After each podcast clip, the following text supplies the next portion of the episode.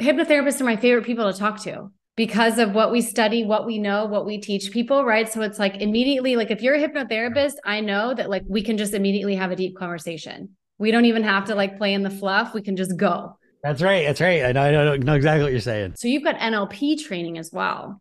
Yep, yeah, yeah, yeah. Partners so beautifully with hypnotherapy. Oh, for sure, for sure. Yeah, I, I consider myself.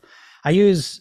I consider myself more of an NLP practitioner than even a hypnotist. You know, um, I, I use a lot of like kind of neurolinguistic programming principles along with a lot of coaching. I, I got a strategic coaching um, background as well. Like that's Tony Robbins' thing. So I use a lot of NLP in a coaching modality using hypnosis as well. That that's kind of where I'm at now with it. So did you get into the Tony Robbins program for your own growth and expansion and then it just kind of turned into something that you offer clients as well? A bit of both. You know, I mean, Tony Robbins was really the start for me, you know, like like literally 30 years ago. I started a sales job and they had his personal power tapes and I was able to listen to those. And I was I was literally I was in a I took a semester off from college. I was in a tough spot. I was 50 pounds heavier. I was binge drinking, lost all the whole story. And um I found his that the, the personal powers I started I started listening to those and then that just that, that was a crazy couple months because uh, I, I I started playing guitar, started doing martial arts, found out about hypnosis. Um, and I went to when I went to back to college, the orientation the first night they had a hypnotist there. He was like age regressing people and like doing kind of hypnotic phenomena. And so, you know, I started this school. It was a business school. So I got a degree in finance and investments, but I already knew I was already, you know, on that path. Then I got certified in hypnosis and NLP, and then strategic coaching is the most recent one. You know? Totally. And I offer mentorship. So I'm a hypnotherapist okay. as well as a mentor because, and then I weave in the hypnosis in sure. my mentorship. So yeah, I have perfect, yeah. sessions where we're actually working with the conscious mind, breaking down patterns. And then that yeah. next week we come in with a hypnosis session to oh, really amplify and activate the things that we did the week before. So yeah, my clients have found like so much success. So I think when we mm-hmm. partner hypnosis, and this is the really exciting part is it's always happening right? Most people think of it as like this thing over here and like, oh, I don't know about that. I want, don't want right. to touch it. And when I tell people, I'm like, you're in and out all oh, day. Oh, I know that. I know that. Yeah. It's not this thing over here. You are right. living it, right? Sure, sure. And then I am I'm so proud to be part of the conversation. And I, I assume that you are too, of breaking that taboo down and oh, explaining. Yeah. When I explain to my clients what it actually is, they're like, oh, yeah. You know, because yep. I knew that my studies would only be for therapy Yep. And I serve women and I serve them, you know, tearing down those stories, dismantling all those old beliefs so they can really shine and thrive. Right. Yeah, yeah. So there is that stage aspect to it, which is fun. Yeah. But when you use it therapeutically, which you do as well, yeah, yeah, right? helping people transform their body, build their business, all of that. Oh, absolutely. Know, I know exactly what you mean. Exactly. Yeah, exactly the stage so I don't know. I, mean, I got, I got like conspiracy minded with the whole hypnosis things. I think it's it was marginalized. You know, it was part of Western medicine for a little while there until they came up with chemical anesthesias. You know, it was a regularly studied thing. There was actually a great documentary I watched where it was people had, um, I believe it was World War II PTSDs, and they were using hypnosis to help them. And um, it was fascinating because even back then, it was really effective, really helpful.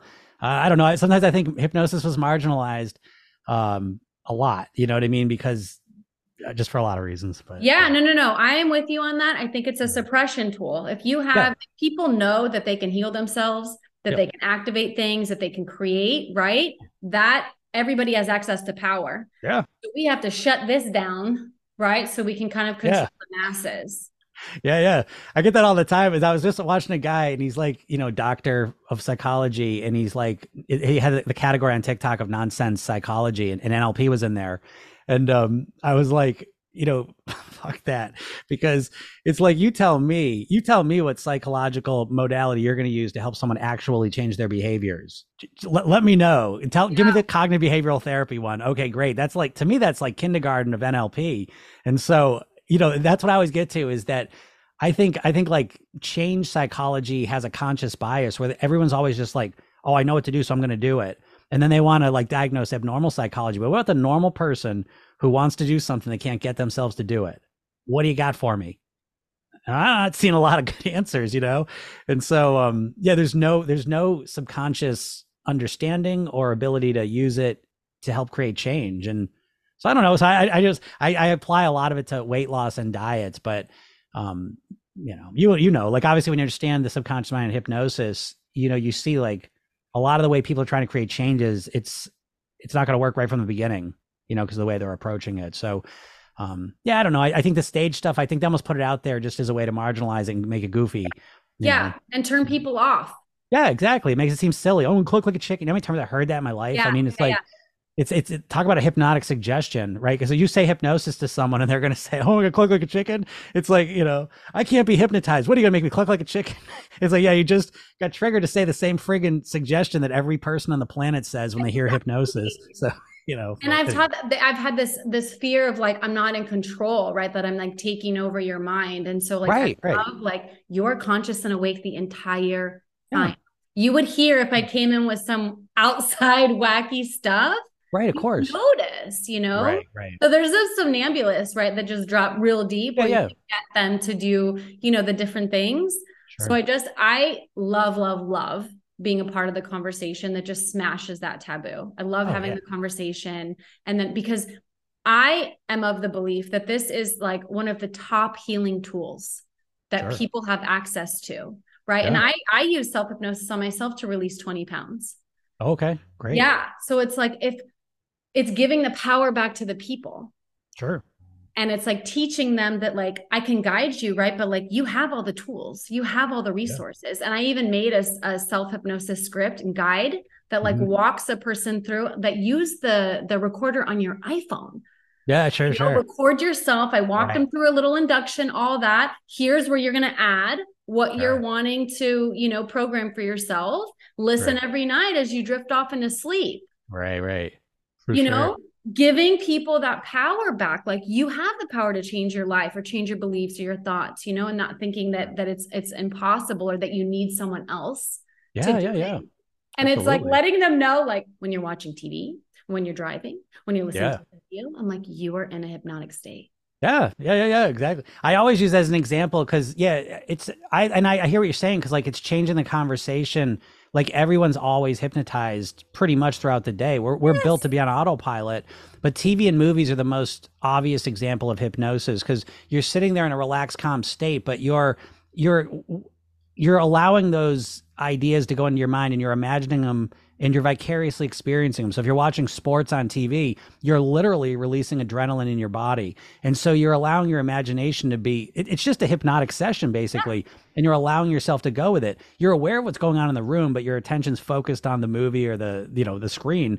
And you're allowing yourself to imagine that scenario. You're not saying like, oh, that's just light on a screen. Oh, those are just actors. There's, you know I mean? You're not always critically you know, analyzing every thing. You're allowing yourself to imagine it and then getting the experiences that come from that imagination, which is what we're doing all day long. So I even like taking a step further that, especially when people are struggling with something, um, it's it's always a hypnotic phenomenon in a sense because they consciously want to change it more than anything in the world. Right. So if, if everything was conscious, oh, I would, I'll just eat better and you just eat better.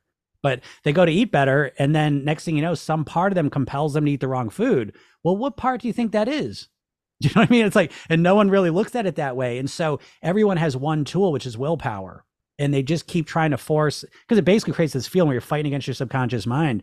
And you're going to do that for so long. Right. And so when you describe it, people like, oh, yeah. But you're like, geez, how are you describing that before I just explained that to you? And you realize people have very little awareness of kind of the, the, the subconscious structure of what's going on. You know, you're actively doing things that are keeping you stuck. You just don't realize it because they're kind of on autopilot, you know? So it's like, you know, when you brush your teeth or even your com- computer mouse, I always use that as an example that it's like when you first use that computer mouse, that thing was all over the place. It was, it was hard to figure out. Now you use a computer mouse, and you don't even think about it at all. It's just yeah. an automated process. And so, so much of your life is just these automated processes that you've learned and now got in your subconscious mind are just running. That's where you want to focus your attention on you know, rather than saying, "Oh, I got to stop this process." No, you need to create a new process to override the old one. You know, it's you're not gonna do it consciously. you know, yeah, that's how I think, anyways. I create a visual for my clients just because I prefer visuals. So I have a whiteboard and I draw a visual, and I'm like, it's a numbers game. Your willpower is about ten to twelve percent. How mm-hmm. long is that going to last you when you're yeah. looking at right ninety percent? Uh, you've yeah, got some associations down here, positive associations with those destructive habits. Right. You're only going to last a couple days, a week, maybe right. a month on willpower. It you I was like you are never going to succeed. And yeah. then what happens is like this is self sabotage, and I get them this visual, and I can just see these like they light up, and I was like, right. it was always going to fail. Yeah. Right. But it was never you because people will internalize like I failed. I set this goal. Exactly. I didn't make it. Right. And then when I show them that, I was like, it was never going to work in the beginning. You didn't fail. Through right. hypnosis, right? We disengage with those old patternings. We positive association with like the eating healthy and exercise and all right. that, right? We close up shop. You go out into the world. You've got some new associations going on in the background, right? And like there's where you're going to get success. Yeah. And I can just yeah. see their face like, yeah, yeah.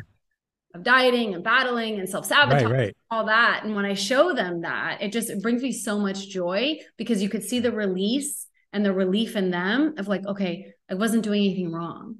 You know, a thousand percent. Yeah. Yeah. Well, because everyone thinks it's a it's a willpower game. And so they take that on as like a character trait, you know, and so if like they can't change it, they think, well, I'm a weak person or there's something wrong with me. And they again, it's the paradigm. I always think the most valuable part of hypnosis is the paradigm of you have a conscious mind and a subconscious mind and understanding that paradigm. Like that's what I find to be the most powerful part. It's just the concept of it because then all of a sudden when you want to do something and you're not doing it, you have a better explanation for it. You know what I mean? Because most core explanation people have is, oh, there's something wrong with me. Yeah. I'm a weak person. Or, and, and just like you said, they take that on as an identity.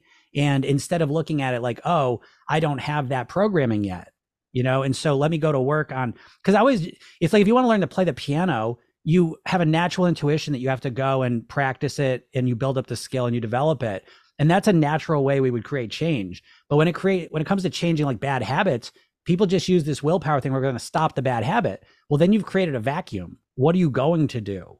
Eh, there's no program for that you know? And so and the other thing is that you never get rid of old wiring. You know that wiring always stays. And so this is what like we were just saying when you rely on willpower geez you could be on a diet for a year and all of a sudden you get off track and those old habits come right back like they never left because they never left yeah. You know, so if you focus that year on developing new habits that are going to run on autopilot, you've set yourself up for much more success than the idea that you're going to again consciously because like you said it's just anatomical too it's pre- prefrontal cortex is where your willpower is and so it's only 10% of your brain like you said anatomically and so most of us is subconscious and running on autopilot and uh to think that you're going to consciously fight against that forever is yeah like you said you're set up for failure you know yeah. with, with that paradigm start right right There's you know no chance. it's like you can get rid of that guilt and shame that internalization of like i messed something up or i failed you know yeah. like that alone brings so much healing Sure. so much healing because I was like, you're compounding that shame and guilt for every diet diet that failed, every time you ate something when you said you shouldn't, you know. I was sure. like, that is worse. Yeah. Right. That compounding of the shame and guilt Oh yeah. Worsens, yeah. right, your success rate. So like yeah. just giving yourself this grace and this understanding of the cycle. It was like you sure. were never gonna win. It was never yeah. gonna until we change those associations.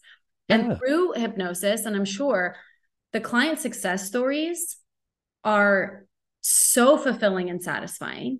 Yeah. And then I empower my clients to like, you know, they hire me for a while, but it was like, here's the tools.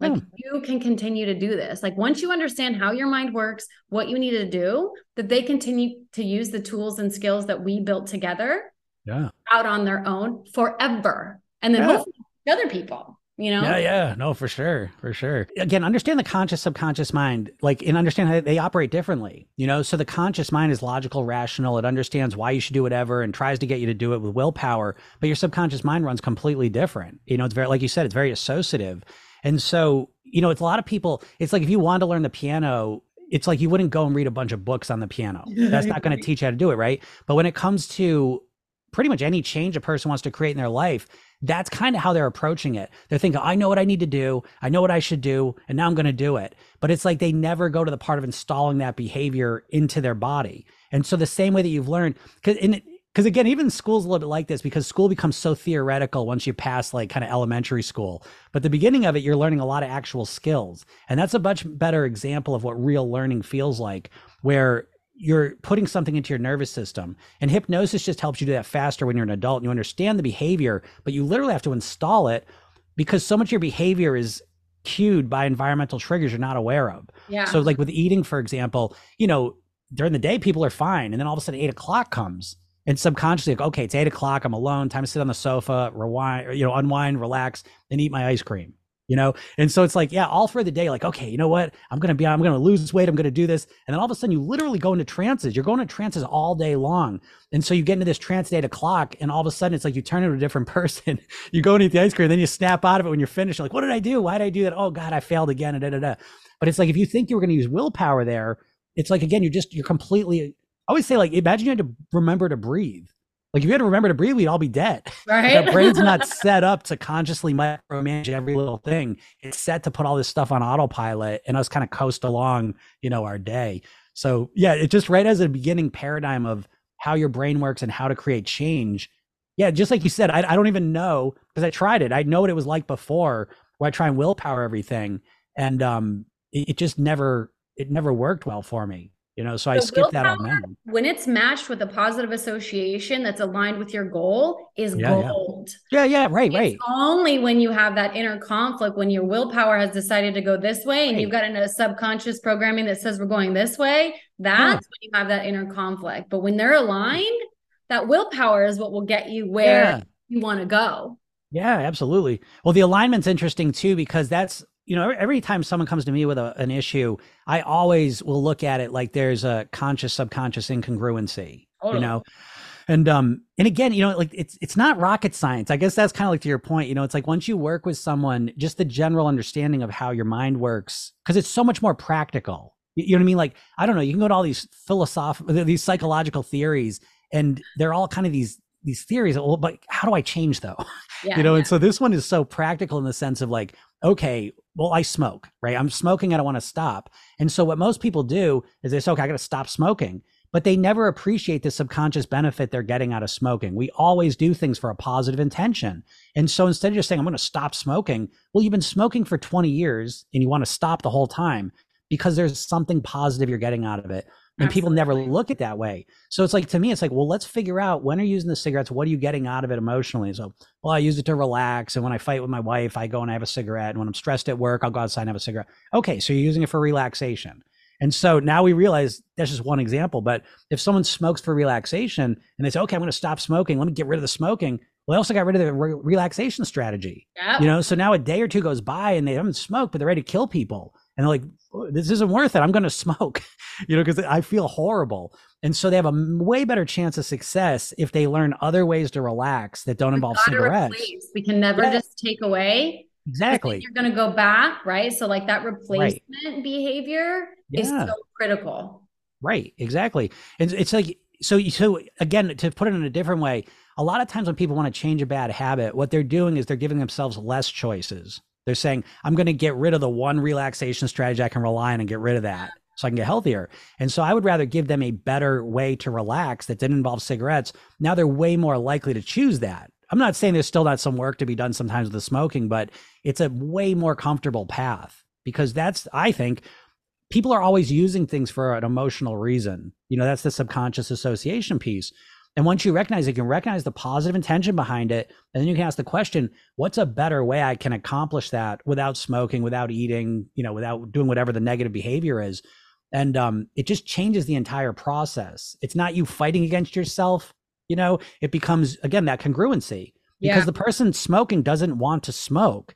The problem is they're getting something positive out of it and they don't know how to get it in a not negative way. And once so they that do, same idea transfers to food. All of the clients oh, okay. that I have worked on with uh, changing eating behaviors and exercise motivation and weight loss and all that, I was like, "You're those are symptoms." Exactly. Right? Yeah, yeah. Like, so you know, we observe those, but yeah. really, right? That food is giving you comfort, safety, yeah. protection. You know, and it was like that's where we can go to do the real healing. Right. And then I explained to them, you heal that your symptoms fade right yeah. so it's yeah. not if we just look at it's very surface level to look at like okay i eat at night and if we right. just approach it from that way like i am laser focused on what's the root because that will exactly. give you sustainable right healing yeah, yeah. so your clients you're eating uh sometimes a lot of times if there's weight there's a per, there's some kind of protection right I yeah, oh, yeah that too yeah right or the mm-hmm. comfort and the safety or the boredom you know right. and like so it's like we heal that in hypnosis the symptomatic problems that are creating, you know, the weight yeah. heal themselves naturally. Yeah, exactly. And it's like no one thinks of it that way. I mean, I say that stuff all the time. I mean, my specialty is weight loss, and it's like, you know, you say like you weigh what you want subconsciously. Oh, you know, oh, yeah, right. I know. Yeah, and it's like it changes the whole paradigm because, and, and not only that, but it makes them feel more powerful because you take your power back. You know, because that other idea that I'm trying to change everything and I can't do it, it makes you feel powerless. But what if know? they but, say like, I don't want this? Yeah. I don't want to weigh this. Yeah, yeah. Well, that's what becomes interesting because it, it's just like you said. A lot of times, especially like a woman will have the weight to protect themselves from men. You know what I mean? Like that. I hear that so much um, and, and there's a lot of different subconscious reasons. So, you know, one thing is the conscious mind is very logical and rational, and the subconscious mind is not. No. It is not logical and rational. It's and it just associative. Discern. This is what I tell yeah. my clients. I'm like, it doesn't care. Yeah. I likened it to the recording on your iPhone. I was like, your iPhone will never tell you that what you're recording is trash. It won't right. tell you that it's beautiful. It will record right, right. whatever. There's yeah. no discernment happening.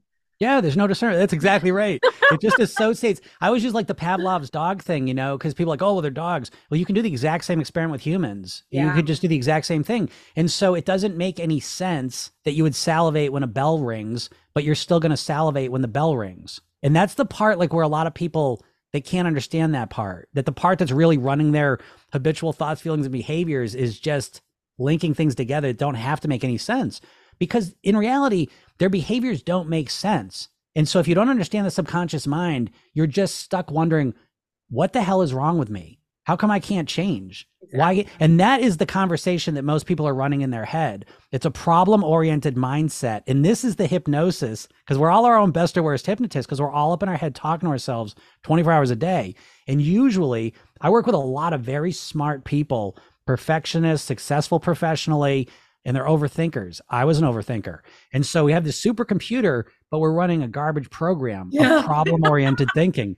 What's wrong with me? How come I can't stick with a plan? Why can't I do this? Why do I keep failing? And we keep asking those questions and we keep answering them with you know shit that doesn't help us right. and it just keeps running around our minds so again becoming solution oriented is an aspect of becoming hypnotic because your subconscious mind doesn't understand negatives important thing to know again i always say like don't think about a banana don't think about a banana.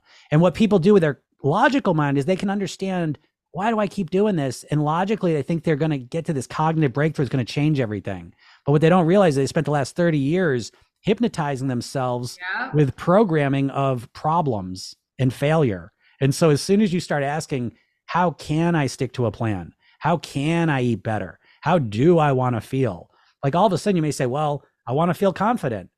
Well, feeling confident and I don't want to feel tired and um, I don't want to feel like a failure anymore. So, so, so to someone on a conscious level, I don't want to feel like a failure anymore is the same thing as I want to feel confident. But subconsciously, those feel completely different because you have to make sense. That's just a verbal anchor, and you have to make sense of that word. That's why when I say banana, you imagine a yellow fruit in your mind because you're making sense of what the word means. So if I say, I don't want to be a failure anymore, you're imagining what failure means. You're thinking about, I always use problem oriented thinking. I think of like a solar system the problems like the sun and all your thoughts, feelings, and memories and emotions are all circling that problem. I don't want to be a failure anymore. And it puts you in a failure state.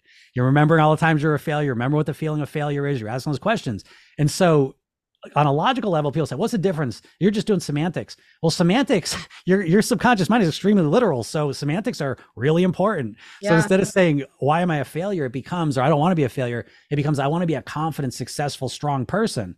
Well, that's a completely different subconscious mindset you've just created just by using those words. And it connects you to a, con- it's just the same thing, solar system, but now it's a solution at the middle of it. And so now the thoughts, feelings, and memories start revolving around that.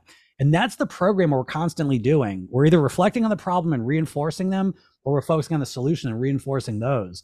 And again, it's not it, like once you understand the basic paradigm the conscious subconscious mind, um, it, it, that's obvious almost. You know, well, you still have to catch where, it, but like the power of focus comes in because we oh, create with our focus and intention. And yeah, so yeah. if you find, I'm sure with your clients, most people are repetitively focused on what they do not want.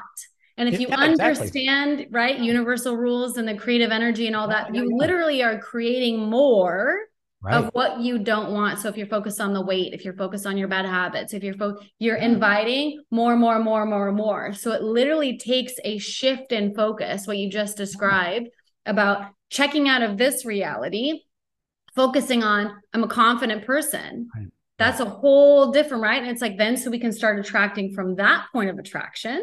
Right. Different opportunities, thoughts, experiences, all that that's going to complement that new focus. So I have oh. found oh. that, and this is, tell me if this is your experience as well. I have found that 90% of the work I do with clients is identity work.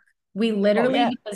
I was a past drinker, I was a past smoker, I've had a weight problem, like all of that. Literally, how I got out of that was creating a new identity. Because if you still oh. identify as a smoker, as overweight, as a drinker, you're going to stay. Your identity is that. So it was crafting new identities of I'm a woman who doesn't smoke. I'm a woman who doesn't drink, right? And just figuring that out as I went, you know. I used a lot of hypnotic tools in my healing over the past 20 years that I didn't know were, oh, sure. you know, hypnotic tools, but yep. it was like literally that's at the basis of every self-transformation I've ever had and what I do with clients is yeah. we are creating new identities, rooting, anchoring that in so you mm-hmm. exist from this point, and then you're going to have different attractions and magnetics based on this new identity. No, that, that's I, that's like my program. I Program Yourself Thin my my weight loss program, but the very first part is motivation because you need motivation to make everything work. But the next part is literally the real work starts with the self image. Yeah. It's exactly like you said, and so yeah, it, and it takes a leap of faith almost because again, people are so logical and conscious; they want to figure it all out. But what they don't realize is they're constantly thinking about it from the identity of what they don't want, being overweight. I'll just stick with overweight because I, I, work with that yeah. so much.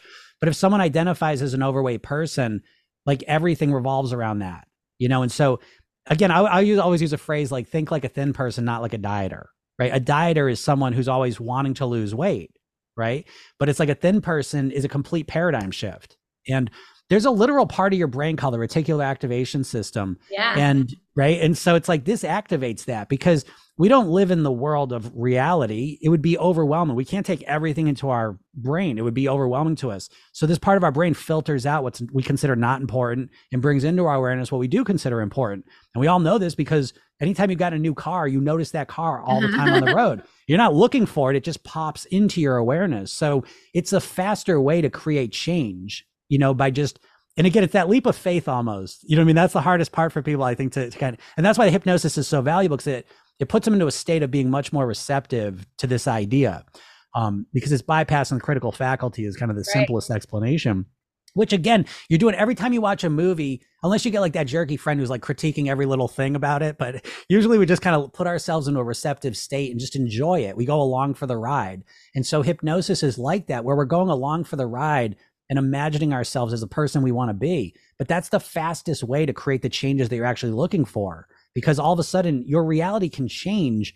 I always liking the RAS system with like the car tuner, uh, car stereo in your uh, car, where it's like all those stations are hitting the antenna, but the radio blocks all of them out except for the one you tune into. Yeah. And so when you hypnotize yourself, you're tuning yourself to a different station and you literally start to change your perceptions of what you recognize in the world.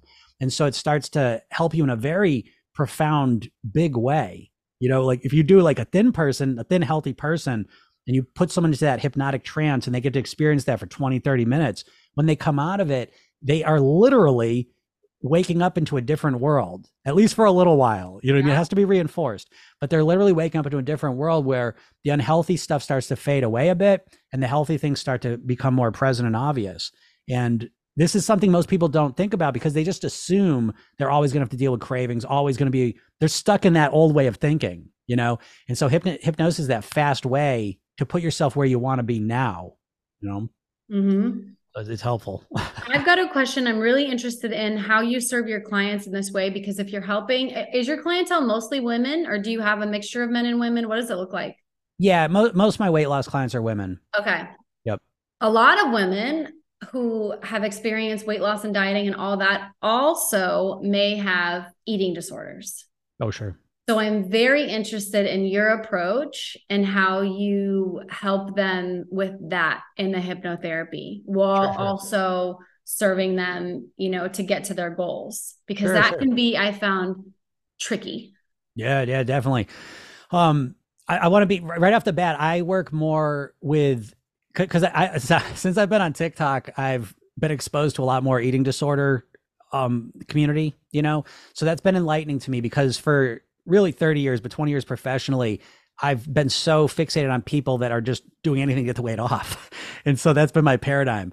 Um, but I've always believed, and I've, I've been able to validate a lot of this um, in the last few months speaking to these people, is that what, what I think they both, where they both meet up is the way I frame weight loss. First of all, I never say, well, I say it, but I don't mm-hmm. think you should want to lose weight. I think the goal should be weight mastery right off the bat Ooh. because the biggest challenge with weight loss is that subconsciously it's a short-term time frame, you know. So again, yeah. I don't want to get conspiracies, but there is a diet conspiracy. And I'm going to say this here because I say it everywhere. All the big diets we know about are all owned by big companies or were. Um, Weight Watchers was owned by Heinz. Jenny Craig was owned by Nestle. Um, Slim Fast is owned by the same company that owns Ben and Jerry's ice cream. Uh, the company that owns Atkins Food Products, the same company that owns Anne's pretzels and Cinnabon.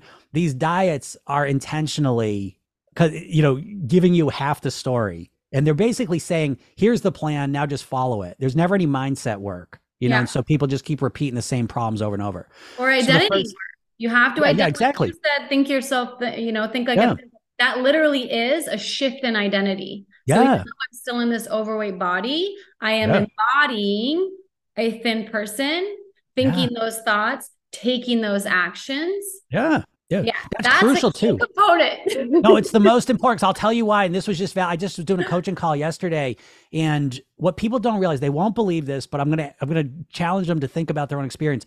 But but every person I've worked with, at least on a private level, I have a conversation with them first. And I say, Well, you lost the weight there. Why'd you put it back on? And it always comes back to some level, I didn't feel like myself. And, uh-huh. and I hear that all the time. And I had a lady yesterday, she's just finished up eight weeks. She lost 20 pounds. Okay. But she goes, I got to the low, I got half a pound under the low. This is the lowest I've weighed in 30 years. I got a half a pound under that and I freaked out. That's even, that's doing my, that's working with me too. But she goes, I freaked out. I just, I, I kind of lost sense of who I was. Because she's not you know? calibrated to that identity. That's what and I'm trying to say. Go back to the comfort zone. Yeah, yeah. Which might be the 20 pounds overweight or somewhere in the middle. Yeah. See, that's what you understand. Like your subconscious mind, like we were saying, it's not logical. So it's a status quo machine because it's like when things are the same, we feel safe. Yeah, Comfort yeah. So it's like we don't want to be overweight, but we're familiar with it and yep. it's comfortable to us. And so that's what we're oriented to. And so right off the bat from your weight loss start, you really have to start with that self-image work of I want to be. Now here's the key part I wanted to get to. So so right off the bat, I don't say weight loss, I say weight mastery because weight loss is subconsciously a short-term thing. Yeah, or even the word loss. We yeah, don't exactly lose things. Right, right. You know? That's another one. Like, don't say I want to lose X amount of pounds. Say I want to be X amount of pounds because it's back to that identity work, yes. right? Um, but the, the diet is is coded subconsciously as a temporary thing. And once it's temporary, then you say, I want to do as fast as possible. Once you say I don't as fast as possible, you choose extreme plans you can't sustain. And that pretty much defines most people's experience. So we want to focus on weight mastery. So I always say you don't want to lose weight. You want to get to your goal weight and live there the rest of your life on near autopilot, a way more specific and articulated goal that they want. Now, the eating disorder stuff, the eating disorder stuff where people that are struggling with de- eating disorders and people that are struggling losing weight, I think where they can both meet in the middle is that oftentimes they're looking at that number on a scale or that size clothes as something that's going to make them happy. And it's important to understand that the the weight, just like money, is a means to an end. Just because you have a certain weight, just because you have a certain amount of money, doesn't make you happy. You know, if you're making your money from robbing old senior citizens, you're not going to go to bed feeling well at night. And if you starve yourself to get to a certain weight, it's a shitty quality of life, you know? And so I always suggest that you need to take your weight loss and wrap it in personal development. You need to make this a process about becoming the best version of you that you can possibly be. And that needs to be the goal right from the beginning. Because if it's just weight loss, what most people do is they trade the pleasure of the food for the pleasure of the scale going down, the dopamine drip. And so you watch that scale going down and it's a dopamine drip every time it's going down. But at some point, that scale stops going down. And now you're just left with no food and no dopamine from that. Weird, right? And so it's important right from the beginning. This is about, you know, it's not about, you almost have to make the weight loss secondary, you know, it's about what's important to you in your life And, and everyone already has things that are important to them. And it's about taking those things and realizing how the weight is costing you those. So mm-hmm. I'll take like, I don't, let's just say someone's a parent and I'll say, well, your weight is making you a worse parent than you could be. And they get all rustled by that. Not because of how you look, because that's how everyone thinks about weight loss. Again, diet, every diet ad you've seen is a before and after picture which right. orients you to superficial extrinsic motivation. Yeah. Well, we want to look decided the transformation, yeah, reticular activating system. Yes. we see it in another, yep. we immediately think it's possible for me. Right, right. So That's it's, so it's true. very activating. Yeah, yeah, yeah.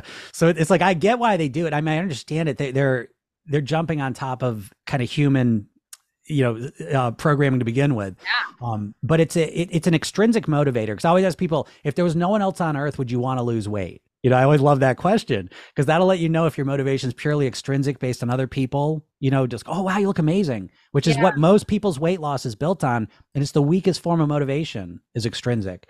And so intrinsic motivation is really that it's that feeling when you put a piece in a puzzle right? It doesn't mean shit, but it feels really good. You know what I mean? Like it just feels right inside of us. It's a nice feeling.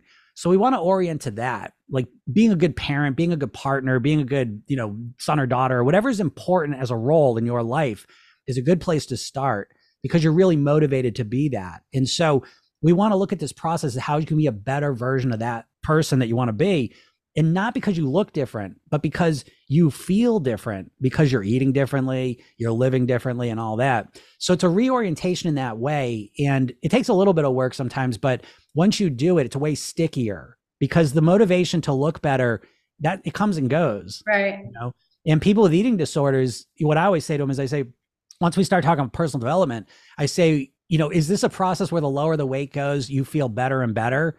And what I'm hearing is no. It's usually a, a form of self punishment, and it's usually you know generated by a lot of negative emotions. And it's this idea that well, if I get to a certain weight, everything's going to be amazing. You know, so I always tell the eating disorder because you know I'll, I'll tell you one thing on TikTok. So I do program yourself thin is the name of my program. So again, realizing that thin can be such a trigger word for some people yeah. clearly right? And and i've come face to face with that. But my ver- my definition of thin is you living at your goal weight and your goal weight is the weight that makes you the healthiest the happiest and gives you the best quality of life. So that definition it makes people with eating disorders think about things a little more robustly because a lot of times they're going there because they think getting to a certain weight is going to mean everything's amazing. Yeah. And um you know, and so the water fast to get to the lowest weight, it's not sustainable. Not it's racked with anxiety and tension and, and all this negative emotions. And so again, I try to orient people towards, I really work to orient them towards positive emotions that they want to feel beyond just looking good. One of the things I do that I find, right, because I'm just root oriented.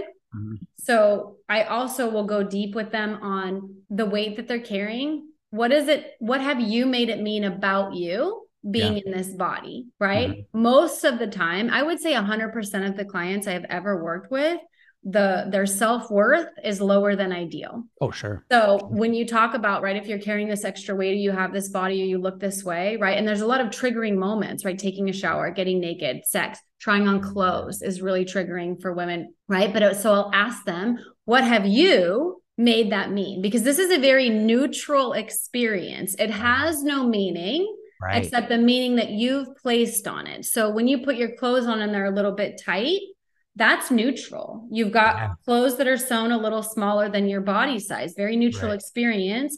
What have you, as this powerful creator, what right. meaning have you decided to project and place on this 99% of the time it's i'm a piece of shit or i'm worthless yeah. or i'm lovable yeah, or no one's gonna love me or you know that kind of stuff and it was like that's what we work on. Oh, for the, sure. The genes and the, the body that will heal itself. That's the gold that we need to go to. Oh, that's so true. I'll give you an example too. Like, I'll, I'll, internalize this and give you a metaphor of how I work with a lot of people. And this is kind of based on transactional analysis of um, we, we have these different ego states. So one of them is a child. We were all been a child. And so literally there's a part of your brain because they've done this through um, they've done epileptic surgeries where they're triggered different parts of people's brains electronically or electrically.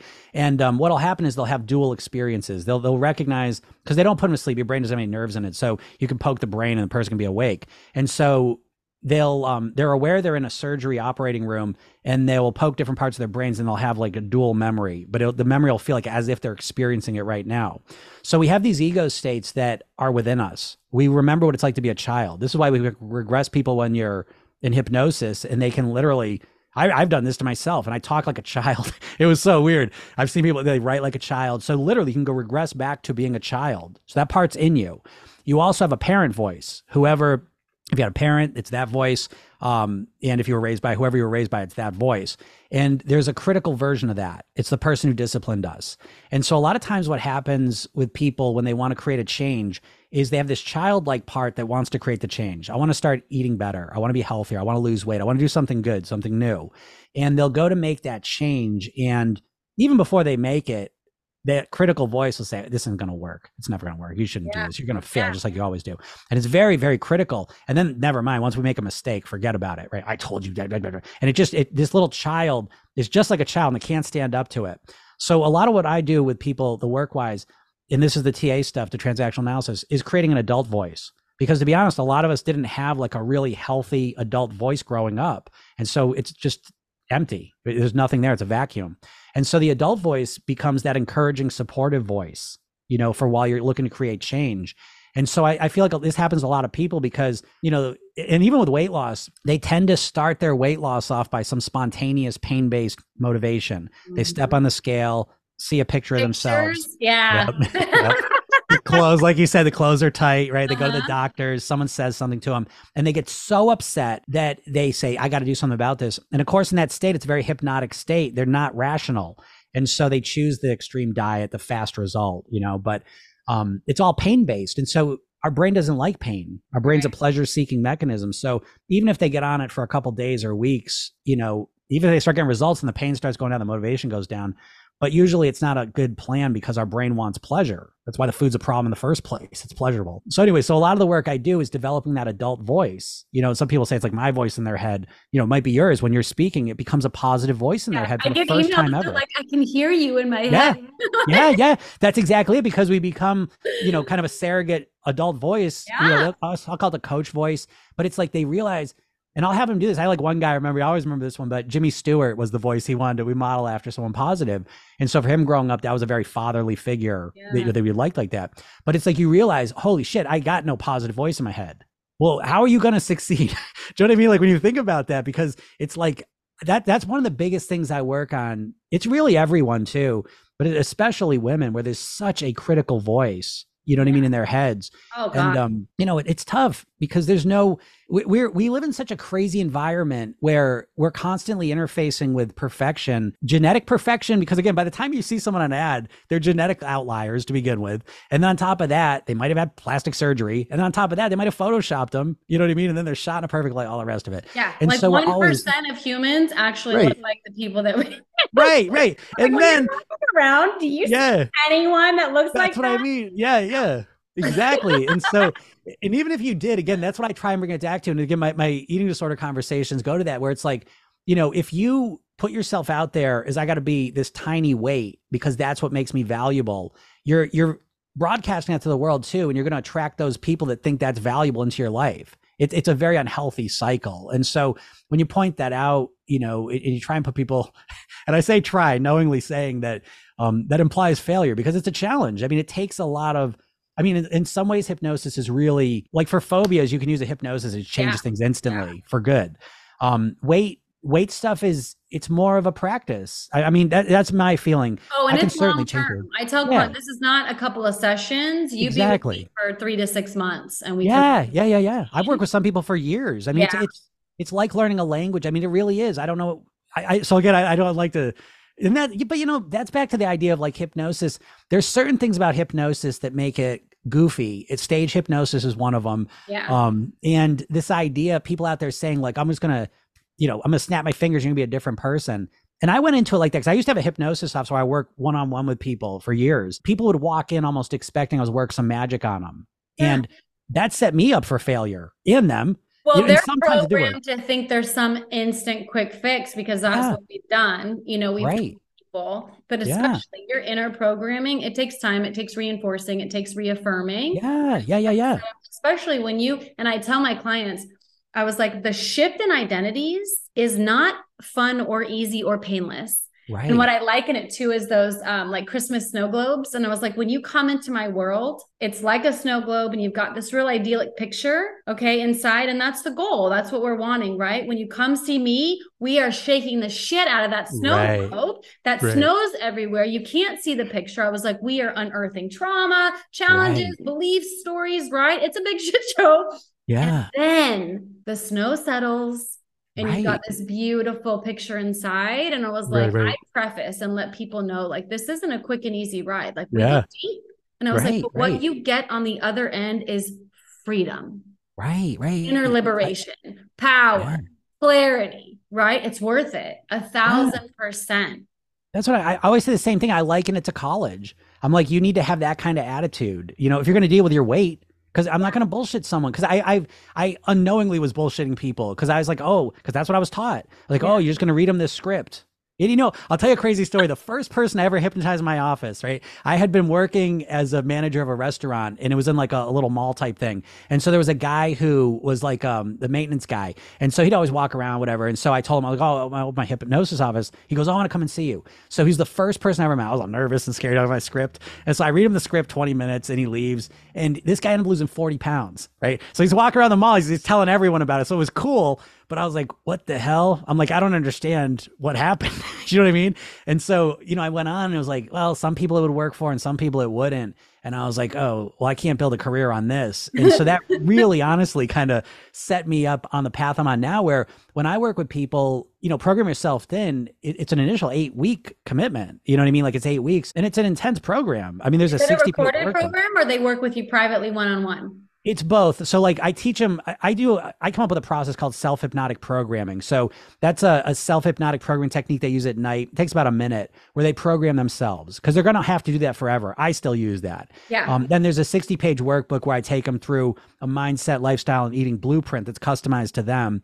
And then there's a bunch of hypnosis. So every day I deliver it through the phone. And so every day they get like a five minute hypnosis session to start the day. And then there's a sleep gnosis session at night. It's a 10 minute one. And it's all just positive mantras. They're relaxing though. The nervous system, we haven't even gotten into that, but you know, most people are, their sympathetic nervous system is overactivated. And every time they think, you know, like anytime you there's a thing in your life that you've been struggling with, like weight, for example, when you think about weight, it's almost guaranteed that you're activating your sympathetic fight, flight, or freeze nervous system. Right.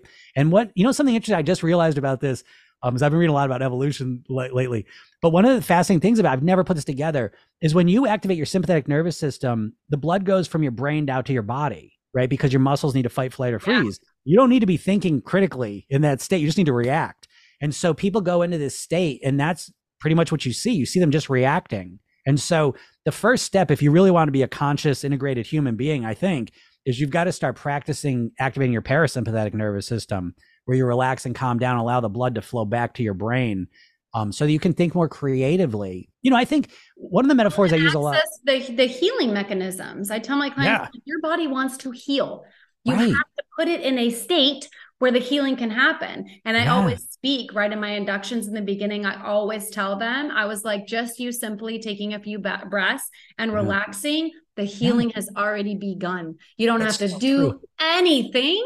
Yeah. You've gotten yourself into that state, right? And I mm-hmm. really amplify that your body is working on a cellular level to heal your emotions, your thoughts, yeah. issues, you know?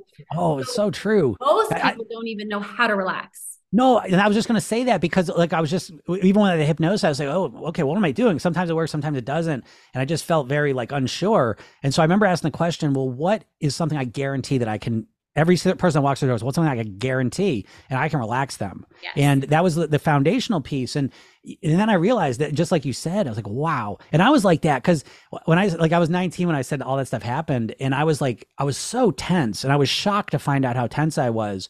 And I talk about like I'll talk about sometimes like oh the habits that that help me, and one of them is breathing. And people, so oh, I think I know how to breathe. No, you don't. you don't know how to breathe properly, almost guaranteed. And part of it's because there's so much tension in our bodies. Did you so... hear the study that we actually release excess weight or whatever through the breath? Yes, the primary way you release That's the actual vehicle yeah, it comes, which we yeah. Yeah, it's nuts, right? I know no one thinks yeah, it's crazy.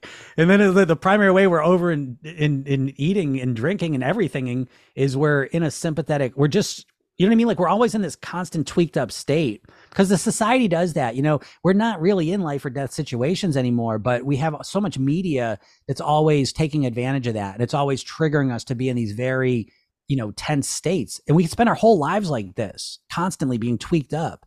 And so just letting go and relaxing. That's why I do the five minute sessions in the morning. It's to start their day off relaxed, which that alone, people like, holy shit. You know what I mean? Like that alone is just and profound. do you set the focus? for the day? Yeah, yeah, yeah. Every yeah. day there's like the positive weight mantras. You know, there's a quote. It's a, it's a whole thing because that's the other piece of it too. You know, I'll go to conspiracy that um I think I always think like our society you know, we always have different political and, and, you know, religious things, all things that separate us. But the one thing we all are is consumers. and I think that we live in a society where, you know, gratitude's kept to a minimum. And what drives consumerism? You never have enough, yeah, right? You never feel like you have enough. And they keep us tweaked up because it keeps us in the, oh, I just need more. Oh, that's better. It's always something better. And we never just kind of like, you know what I mean? Just ground ourselves, become present. And, and gratitude is one of my key habits that I work on, always working on developing it but so the hypnosis helps do that because just again, it's that physiological. It's like meditation. Hypnosis and meditation, brain science wise, look very similar.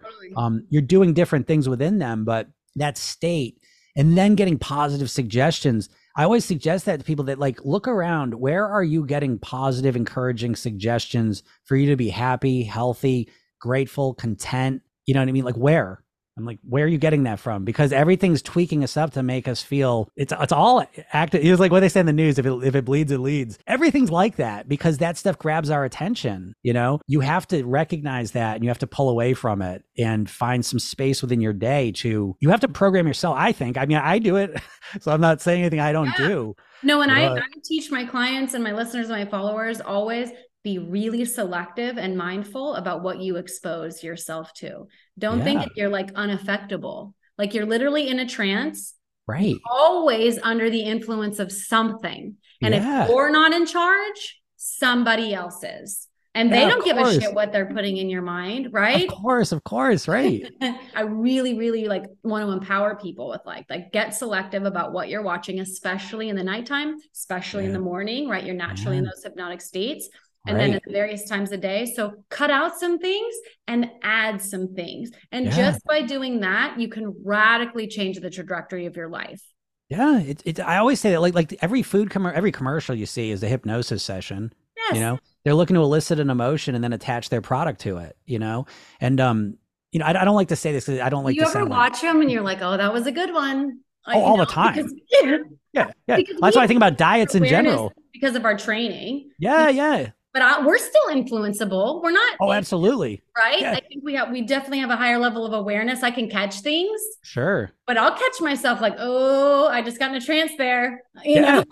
well, to that point, right? So I don't have, I haven't had like commercial TV in 20 years um, because I realize this. And, and people say, oh, that, that doesn't affect me well, it affects me. They literally so, call it television programming. Right, right. That's exactly In right. The title. Yeah, it says it. They're not even hiding it. Yeah. So it's like I'm not around like commercials, except like I'll watch football and, and I'll see commercials then. But I went away last week and we were watching the, the hotel TV and the, the commercials come on, and especially the food ones. I'm like, holy shit. I'm like, I don't know how people are gonna watch this and stay in control because yeah okay you got my session for five minutes in the morning and 10 minutes at night but if you watch three hours of tv 20 yeah. to 30 percent of it's ads yeah or and if your environment's the same if your kitchen looks the same if you oh, still yeah. have all the same goodies or whatever you're up, yeah, you're climbing a mountain that it may not work, right? Yeah, yeah. It's just you're setting yourself up for failure. But again, it goes back to this idea that people just assume they're going to have the cravings and the hunger. They, again, this goes back to the medical establishment where we have a medical establishment that's built around treating the symptom. Right. It, like you were saying, like you like going deeper. I do the same. Like everything, someone comes to me, it's always the presenting problem. Right. That, that's not the problem. Right. It's, it's, like there's a deeper thing. Yeah. It's always. Tell me if you don't agree. It's always 100 percent of the time a self worth issue whether it's a yeah, oh yeah belief or like that i have found if we scrape everything back yeah it's i'm not worthy yeah yeah yeah because they've been going like any we always joke like like the hypnotist is the solution of last resort no one starts with the hypnotist i know right? yeah so they've been we spending everything and then go- yeah I ask this all the time. I do TikTok lives all the time. I'm like, uh, how long have you all been trying to lose weight? 10, 20, 30, 40 years. So that's 40 years of what's wrong with me? How come I don't do this? What, blah, blah. And, it, and they have so much evidence built up that it yes. doesn't work. Yeah, it's it's yeah. literally too like I think people don't think of like their mind that this is like an intuitively people think of thoughts as like non-physical they think of willpower as a non-physical thing. And it's important to understand that all of this stuff is physical. And even the thoughts are just neural connections. Yes. and so you're constantly it's literally hypnosis. It's literally going to the gym of self-worthlessness and building up those muscles. Like it's like that solar system thing i'm saying what's wrong with me? How come i can't do this? When's the last time i tried to lose weight? Oh i did that. Oh and then i failed. And then it's, so it's like they're constantly hypnotizing themselves to feel like this powerless person who's stuck. And um once you once you do explain that to them, they tend to be like they agree with it, but then they go back into trance too because it does take a consistent. Um, you know, it's like if you try to learn to, you know, I'll give you this example too. I like to use as to, to explain conscious versus con- subconscious knowledge. It's like you know how to write. You can write with your hand, right? But it's like you don't know how to write with the other hand though. Why not? You know how to write, so why can't you write with the other hand? Right? Because it's a subconscious program that you programmed into your other hand. It's yeah. not conscious knowledge that allows you to do it. And so again, when it comes to change, even doing sessions, people will be like, have this big epiphany, but it's like you have to take that epiphany and now put it into some reinforceable way. Reinforcement to me is the most important part of change. Oh, and yeah. this flies in the face of a lot of stuff because people think, well, once I realize I was doing something stupid, I'll stop doing it. No, you won't. you will keep doing the dumb shit. Even though you realize it's yeah. dumb, you'll keep doing it because that's the pattern you have. You know? Right. So, so I don't know, like, like again, just I think it all stems from just a lack of awareness of how your mind actually operates, you know, and there's this we think we're so logical and conscious and you know and we're not. Anyways i'll give you one more metaphor i use a lot just to kind of describe it is that i use like the mind like a like a cruise ship and the, the conscious mind's like the captain the subconscious mind's kind of like the crew. And so it's like a lot of times when people want to create a change it's kind of like metaphorically like the captain saying get out of here you're doing a bad job i'm gonna do it all well and you can only do that for a little while and you get overwhelmed you just can't do it so really where it works, because a lot of times the hypnosis kind of over talk the subconscious part of it, but it really is what it is. It's a better relationship between the conscious and the subconscious mind. Yeah. And so in this cruise ship metaphor, the, the way things work is when the captain does their job, they set the course, you know what I mean? Do a lot of logical stuff, manage the team, and then, you know, help them do their things properly.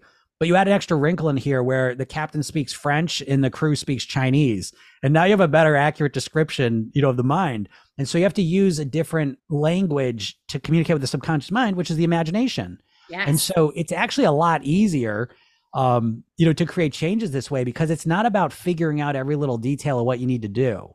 And people love they get obsessed with that because it's it's easy to conceptually understand what you should do it's a lot easier to conceptually understand something than is to actually develop the skill, you know? And so people love learning about, oh, give me a meal plan. Mm-hmm. Tell me the workout to do. Give me that philosophy. The concept, the keto's the, the king of this.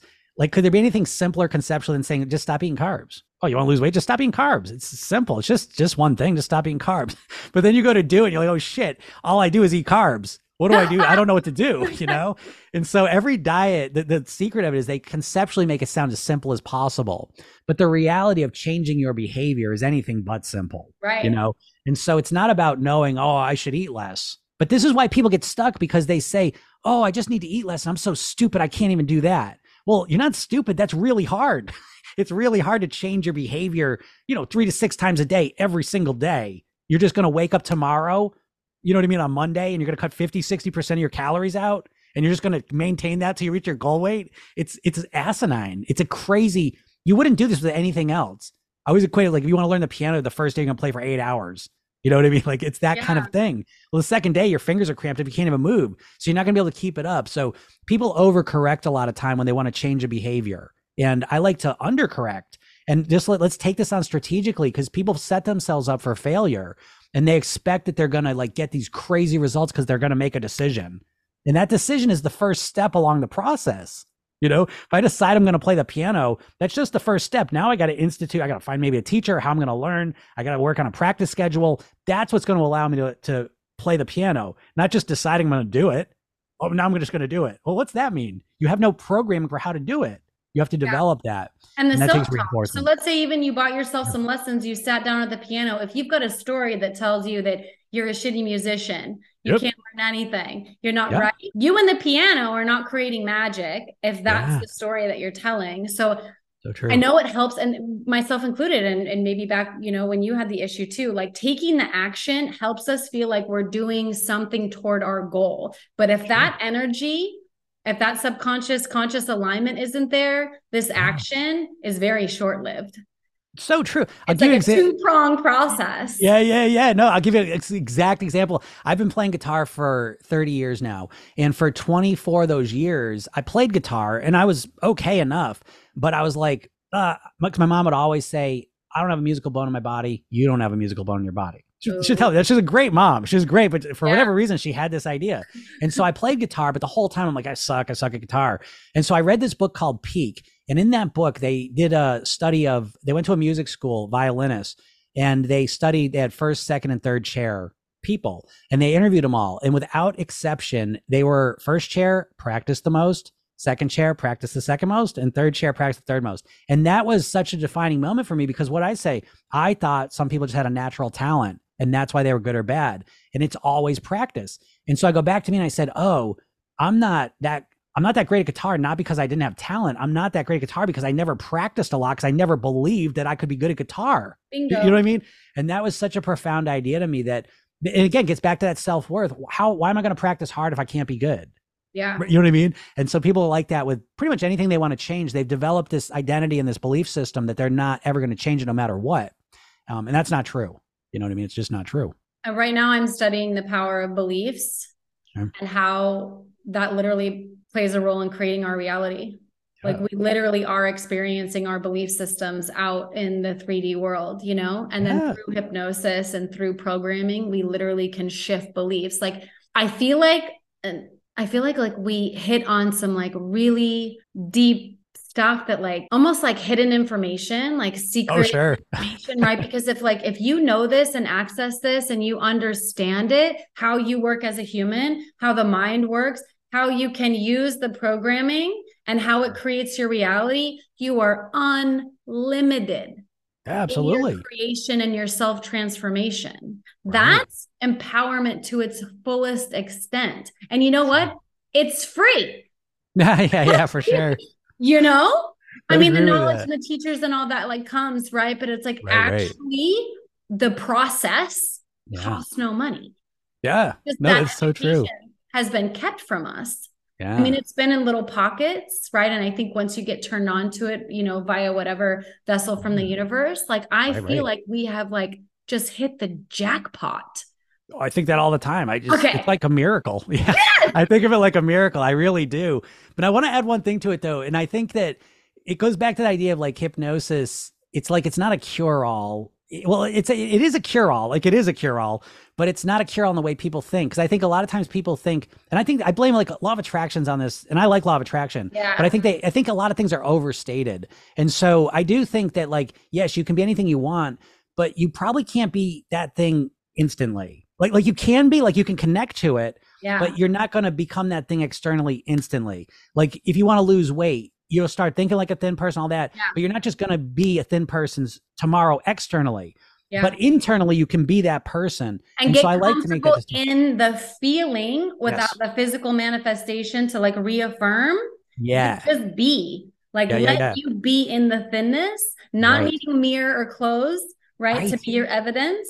That is power in itself. If I can access right? Because I want to lose the weight and look in the mirror because I want to feel this way. Right. I can feel this way.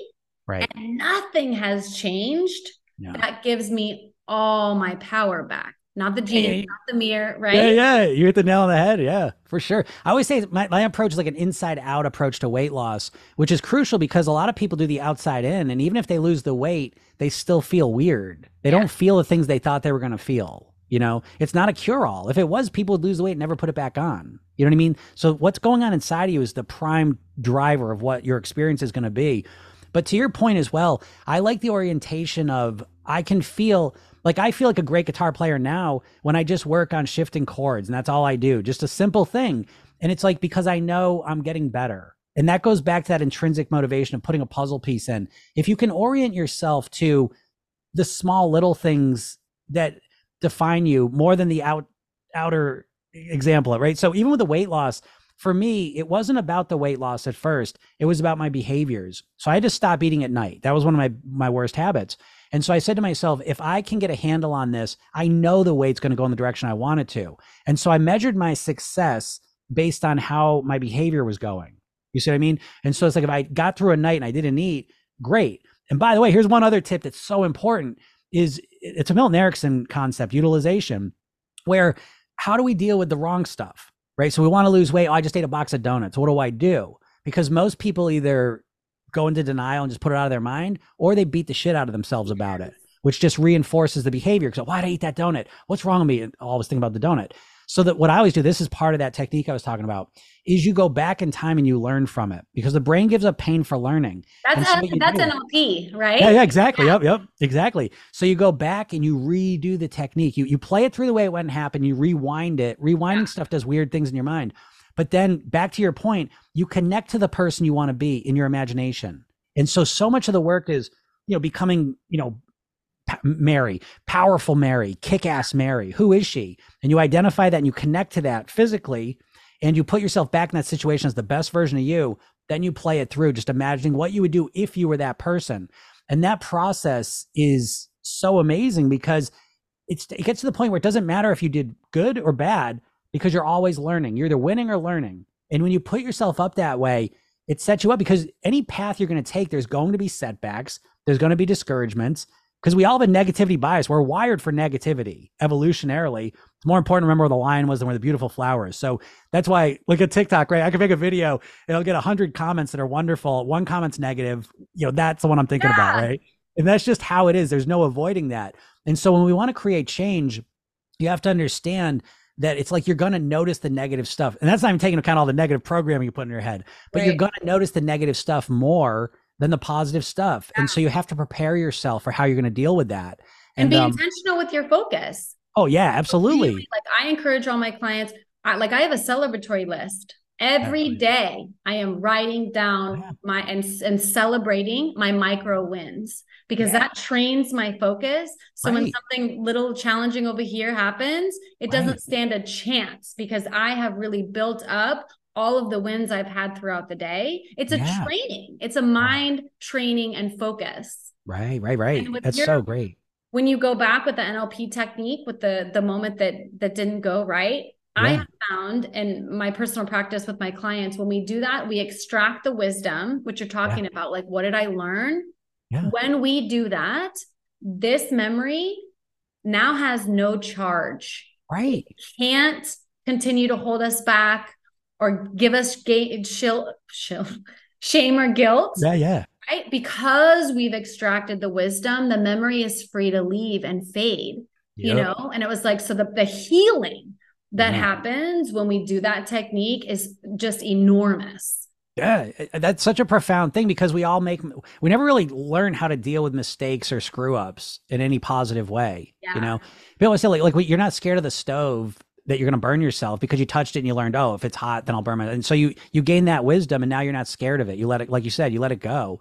And yeah. so often when people make mistakes, what do they do? Again, they just either beat themselves up or they ignore again, it. And, and again and again and again. Yeah. Right? yeah over yeah. and over. It was like it happened once. Right. You've successfully beaten yourself up at least a thousand times. Right. Right. That's what I mean. And it's like what you were saying, like the micro, really orienting yourself. I always say, like, all big accomplishments are the accumulation of small accomplishments. Yeah. And so you have to orient yourself to the small accomplishments and the small wins, which people just don't want to do because they're thinking extrinsically, the big, I want to show off for other people. You know what I mean? And so if you can orient yourself to the little, the, the piece of the puzzle in, like those little wins, they're easy to stack up. That's the funny part. It's easy. You know what I mean?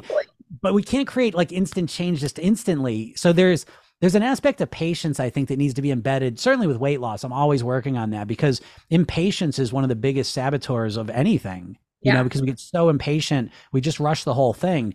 And so, you know, again, that's part of being grounded. The the hypnosis kind of centers you. It helps you think more clearly, and you start appreciating the little things. You know, instead of like some big ultimate goal. You know, which is just because I told you this lady she lost 20 pounds, and she goes, yeah, but I, I don't know, like it's not not exactly where I want to be. I said, You've lost 20 pounds in two months. I go, What did you want? She goes, I was thinking I was going to lose 40 pounds um, one more month. She goes, in three months, I was expecting to lose 40 pounds. And she got COVID. So she got a little sick or whatever. But, um, but again, our dopamine is like a super salesman. So we can imagine anything. And, and marketing kind of contributes to this. Yeah. So a lot of times when we think like, oh, I want to make more money, it's like, we'll get them, I want to be a millionaire by the end of the week. And, and so we set the thing up here so much. So that like, oh, we'll only made $20,000. Oh, that's not enough. You know, we can feel less than in any situation you know, it's kind of to your point. There's external reality, and then there's our interpretation phase, and then yeah. there's the experience of it. You know, and a lot of marketing programming sets us up for failure because nothing's ever enough. You know, and we always feel discouraged. What I've learned, what I've learned myself, and teach my clients too, is you talk about like we're so programmed in putting things off, right? Mm-hmm. So it's like, so if I'm 20 pounds overweight, I will feel good in my body when I'm 20 pounds lighter. Like that's out here in the future. Yep yep, right? Yep, yep, So it's like it's there's this space between I can't be lovable or I can't be worth until here, right? Yeah. And it's like so teaching people that really what you're seeking is self love. I feel right. like when I'm 20 pounds lighter, I'll really love myself and to be excited for life. The fact that I have the ability to right. access that now yeah is revolutionary. And yeah. then when I choose to access it now, or when I do this with my clients, you're literally shown everything that's preventing you from right it's not the genes it's not the 20 pounds right, right? it's a, something a story from childhood it's what my mom yep. said it's my you know i was dumped over here yeah. it was right and it was like right right right we can heal that and then you're free in the moment to give yourself what you've continuously been putting off and projecting onto your future body. Yeah, and then so ironically, you do this work here, feel good now, and don't require anything externally to change. You be right. in your dream body like this.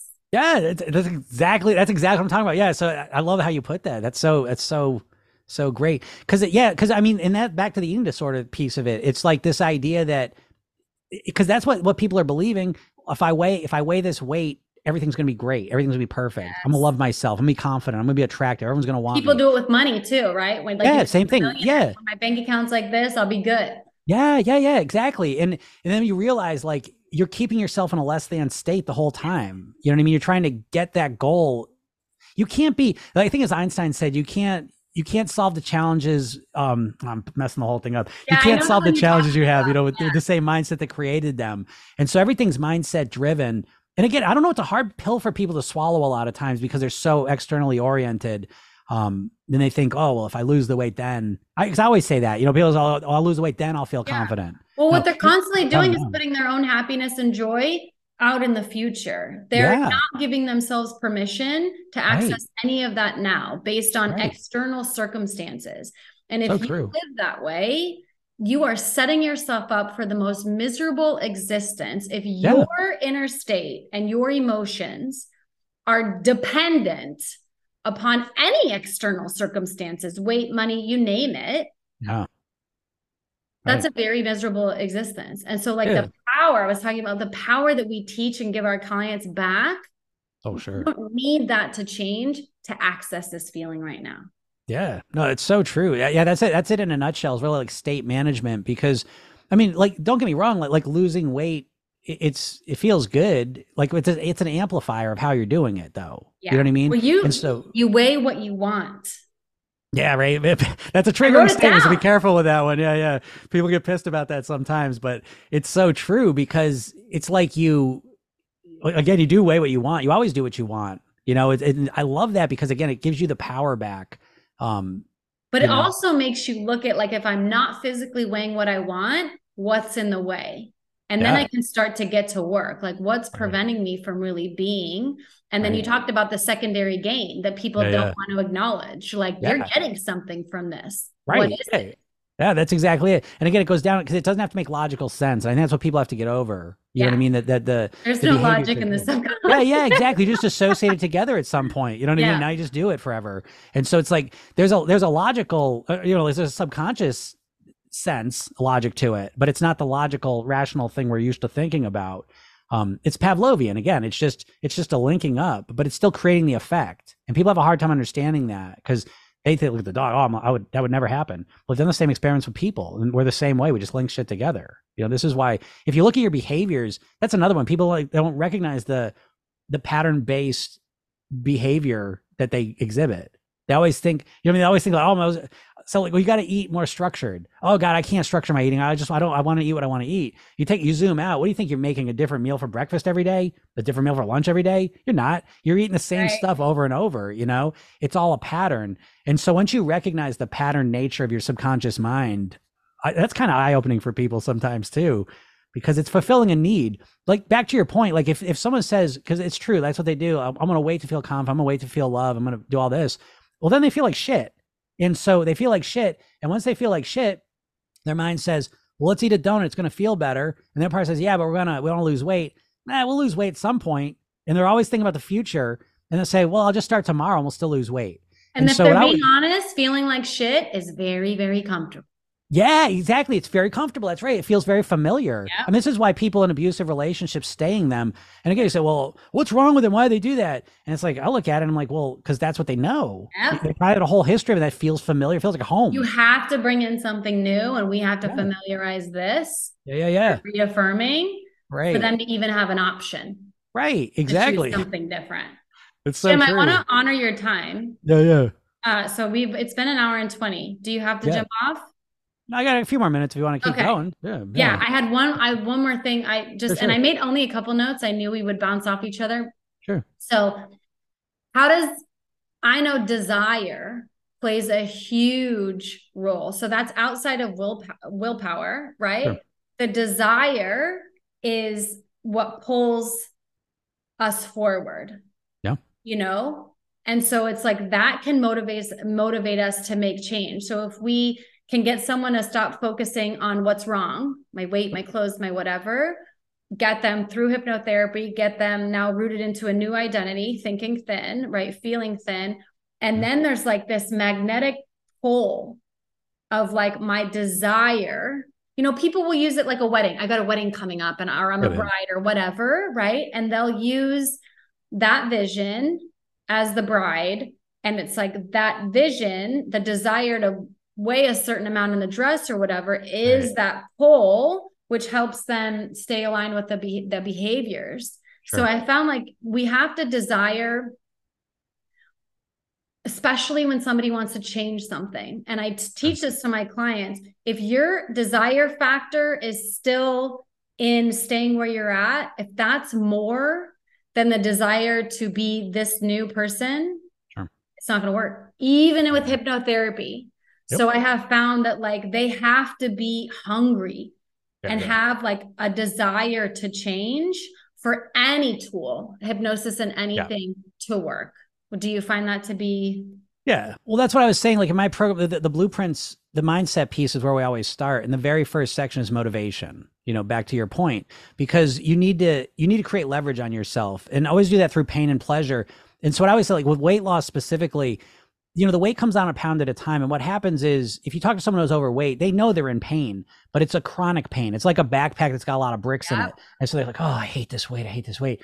But you need to turn it into an acute pain, like getting poked in the side with a knife, because then you respond, right? It's back to your yeah. point of desire, right? And so that's literally the first 20 pages of the workbook is really getting clear on the utilizing pain and pleasure strategically. And I always start with pain because pain is a great way to make a decision. It's a great motivator. Make it. That's it. I'm going to create a change, but it is not good for carrying the decision out because we can't keep ourselves in that pain based state, which is what most people try to do with the weight loss. Yeah. So we need to have the pleasure piece as well, and we need to boost that up. And so again, it's an internal focus of creating desire. Not again, it's it's that it's like we were just talking about, but it's articulating. I always say like you got to make the weight loss secondary. It's about who do you want to be as a human being. And and again, back to pain I feel like desire for change, it's usually related to mortality. Not, not to get dark on everyone here, but um, it's like we have to look at and realize we've got one shot at this, as far as we yeah. know. Um, and who do you want to be? You know, because what we're talking about, weight, anyways, we're talking about life and death. My dad died at 54 of a heart attack. Absolutely. You know I mean? And so this is life and death to me. And um, people don't think of it that way because we have an entire industry based on minimizing the effects You know, and again, I always call the conspiracy theory the food companies, the diet companies, and the medical establishment are all just making shit tons of money off of people being un- sick and unhappy um, and unhealthy. And so you really have to take this upon yourself. And part of that is clarifying, cleansing the lenses of perception about what's at stake here. And what's at stake here is literally your lifespan, your quality of life along the way, your relationships, not because you're overweight, but because you feel like shit. Who you show up as the overweight you and who you show up as you yeah. when you're in your ideal body, two very different human beings. Yeah, that's exactly right. And so, you know, the, the hard part of that is that, that you, people are so obsessed with the the superficial part of it, how I look. Because I'll say that like you being overweight's making you a worse parent. And I say that as a triggering statement because again, they're thinking, oh, because I'm overweight. That no, it's nothing to do with that. Know, but how yeah. is that because I I ask people all the time. Is in the toilet, and then yeah, you yeah. show up accordingly. right, right, and your energy and all the rest of it. I like, how often are you thinking about weight loss? All the time. So if you're always thinking about weight loss, that's all energy that you're not spending on your kids, your partner, your business, whatever is important to you in your life. That's sucking all of your energy, or at least a lot of it. Yeah. And there's that self-image piece where it feels you feel powerless all the time. So all of this stuff is literally impacting impacting the quality of your life, every single aspect of it. So yeah, I think you're right. That the desire it needs to be reframed because most people approach like pretty much any change, but certainly like weight loss. Oh, I, I'd like to lose some weight. I really want to lose some. I will look better. I want to wear a bathing suit this summer. These are such like low quality goals. You know what I mean? There's just not much to them, really. You know, you have to get to the point. I always say, like, I say, well, how motivated are you to lose? Because that's part of my thing, right? You, the other one is that I'll say you don't want to lose weight to people. I'll say you wish you'd lose weight, but you don't want to. So that's not true. And I say, well, what's your motivation to lose true. weight? Yeah, and I know yeah. that. They say, what's your motivation to lose weight on a scale of one to 10? And they go, nine. I say, okay, let me give you an example. What if the person you love the most in the world was kidnapped and the kidnapper said, if you don't lose weight this month, you're never going to see this person again? What's your motivation in that situation? Uh, 20. Well, no, it's on scale of zero to 10. So where are you at? 10. Okay. Now, now readjust. Were you at a nine still? Was that where you were at just a minute ago? no, you're no. at a two, three. You know what I mean? And again, I like this because it's just like you weigh what you want. It clarifies because people tell them this story. I've done everything I can and I can't lose the weight. No matter what I do, I can't lose the weight. That's bullshit. That's not true. It's weight. And it, it does ultimately come down to what you're putting in your mouth. You know, and your mindset's more important than genetics, thyroids, metabolism, menopause, all of that stuff. Um, I'm not saying there's not some acceptance there. There are physical right. realities, but the majority of it is up in your head and you're not motivated. You wish you'd wake up tomorrow and lose weight, but you don't actually want to. You're not committed totally. to actually making this real. Yes. So you have to recognize that, or else you're telling yourself a story. Well, I'm trying 100%. I 1000% want to lose weight and I can't. That's bullshit. That's not true. You have to stop lying to yourself, or you're not going to be able to fix the problem you know? Yeah. I tell my potential clients like don't invest in this right. you know if if it's not and i've turned clients away. Yeah. Because i'm like you're not it's not going to be worth it. It's not going to be worth right. my time. It's not going to be worth your time right? Yeah. connect with me back when you're really on fire for this because if you don't yeah. have that it doesn't matter what i you know give you. And the right. other piece and i had this on my own journey the desire was there. I really wanted right a certain body the desire is one piece and then the possibility factor is another and i'm sure women bump up against because when you have years of evidence that tell you otherwise you can have all the desire in the world to be in a certain body and you literally have zero belief that it's possible for you so you just said the women are like, oh, I tried everything, right? So it's like the yeah. desire may be there, but if the possibility is low, yeah. they have to begin to believe that what they want is possible for them. And then if you can spark that, if you can get that just a little flame, then yeah. we have something to work with. Then we can grow that. And then you're on fire for like, I'm doing it. This body yeah, yeah, is mine, right? Right, right, right. there isn't any possibility. And there just needs to be some healing work because everything is possible. Yeah, of course, right? of course. There's also strategic aspects to it too. And this is something like law of attraction, I think it, it it serves people wrong in one way because it's always like if I just imagine myself as the person I want to be, that's going to fix everything. And I don't believe that because I, th- I think that's part of it. And I think it's helpful yeah. for motivation. But certainly with weight loss, a lot of it just comes down to the strategies you have available. And so it's like if you don't know how to eat right, if you don't, so I would say like I have a pyramid eh, of weight mastery, and the bottom part's mindset. That's the most important part. But then on top of it is the lifestyle piece, and then the eating. And most people just focus on the eating. But if all of a sudden my lifestyle fell apart, I stopped sleeping, I stopped drinking water, I stopped my relaxation stuff, I stopped nourishing my body, I stopped moving, I stopped meditating, I can't keep up my eating pattern. You know what I mean? So right. there's strategies, there's literal actual strategies as well that you need to discover along the way. You know, and again, I go back to like playing guitar. I have a sense, I have a, like a sense of that path where I'm I'm developing skills along the way. And I'm cool with it. Like I'm cool like developing those skills. A lot of times when people want to create a change, they're just so impatient and they're just like, if I can't do it right away, I'm not going to do it. You know, and it's like you got to let that go because that belief again coupled with the negativity bias it just makes it almost impossible you know so i think there is a, a, a respect for the process and the journey of mastery that's why i always talk about weight mastery you I know love that yeah this is like, a long a, game this is not exactly, quick and easy yeah. this is a long game but the tools that you learn working yeah. with a hypnotherapist like my clients are equipped with tools they can use forever so yeah. is yours. Like you don't unlearn this stuff, right? And if right. you continue to build on it, you can reach a level of personal mastery. Oh, for sure. And, and the hypnosis. Oh, good, good. I was going to ask about the the program. Is there a option to work with you alongside the program? Are you in there? How does that work? Yeah, yeah. So, so the, program I have is Program Yourself Thin, and it's got a couple components to it. So, the first thing, like I said, is the Program Yourself Thin technique. Um, that's that one minute, two minute technique you use at night to program your mind.